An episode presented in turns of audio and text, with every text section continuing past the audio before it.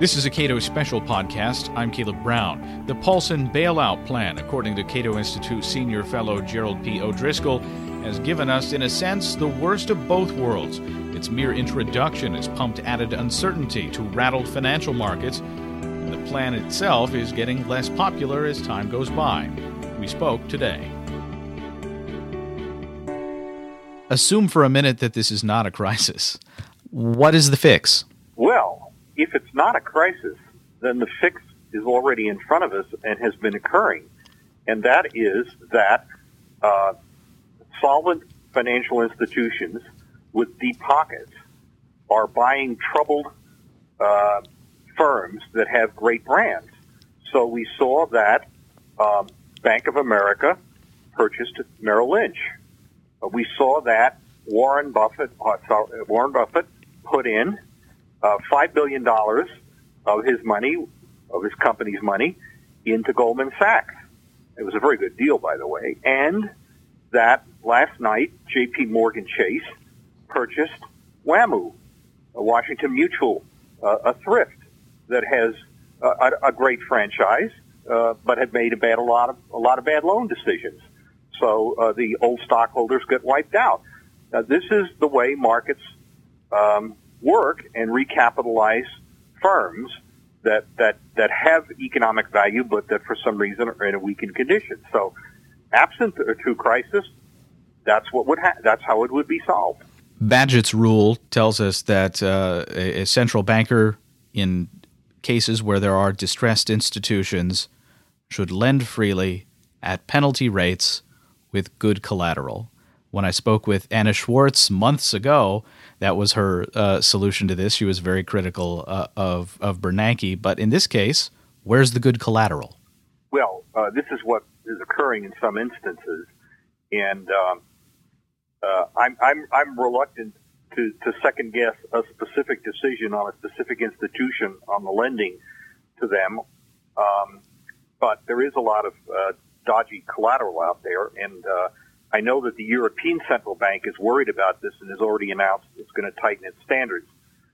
But if we can just leave that that aside for the moment, whether we can fulfill the good collateral uh, angle of this uh, requirement, uh, lending at a penalty rate, lending on assets at a penalty rate, would be the solution. I call it the backstop solution because I, I, I, I suspect that if there's a crisis, it's being greatly overblown. I mean, the Treasury is now admitting that $700 billion figure that the Secretary announced. Uh, they pulled out of thin air. They just needed a big number. That's uh, very disturbing, uh, but it was my suspicion from the beginning. They think they might have a crisis on their hand, and they wanted some kind of backstop.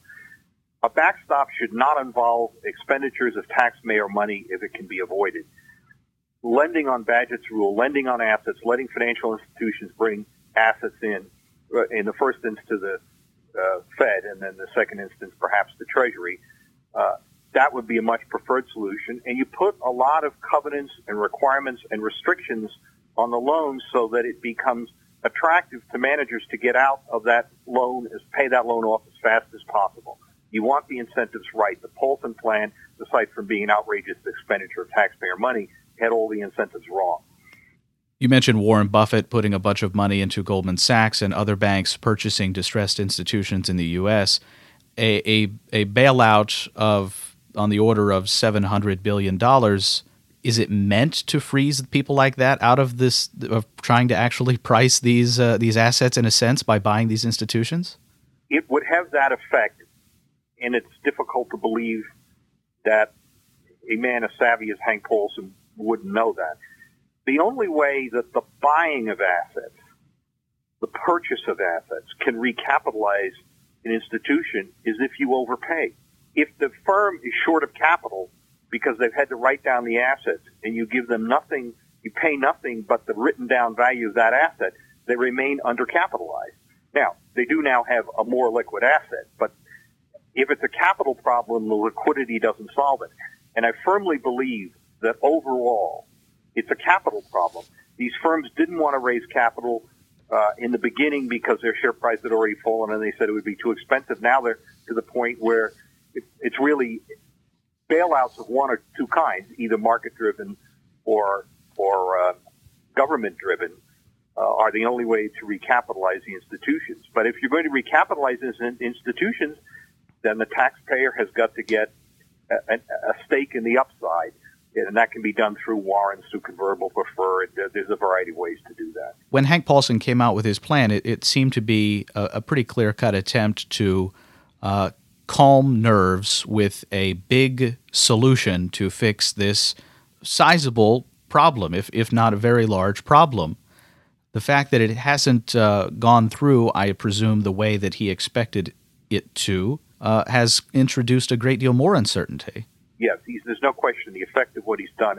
And I, I would question whether, I mean, he, he, he may have felt that if he got the money, he could calm the markets. But in order to get it, he and Bernanke, and then most amazingly, the president the other night, have engaged in scare tactics and, and have undermined confidence in the banking system as a whole. Banking works on trust. And if you remove that trust, you, as we saw in the Great Depression, depression, the banking system can, in the limit, can collapse. And, and spreading fear about the nation's banks, which is wholly unwarranted. Main Street banks are not in trouble. We're, we're just talking about money center banks. Um, but, but by and large, I mean, there's, there's, there's a few and they were resolved uh, expeditiously, like WAMU. And uh, to spread fear about the system in general is just wholly counterproductive. And uh, so now we have the worst of all worlds. He spread fear, and people have pushed back on the bailout. Gerald P. O'Driscoll is a senior fellow at the Cato Institute and is a former vice president at the Dallas Federal Reserve. This is the Cato Daily Podcast. You can read Cato's continued work on financial markets at our website, cato.org.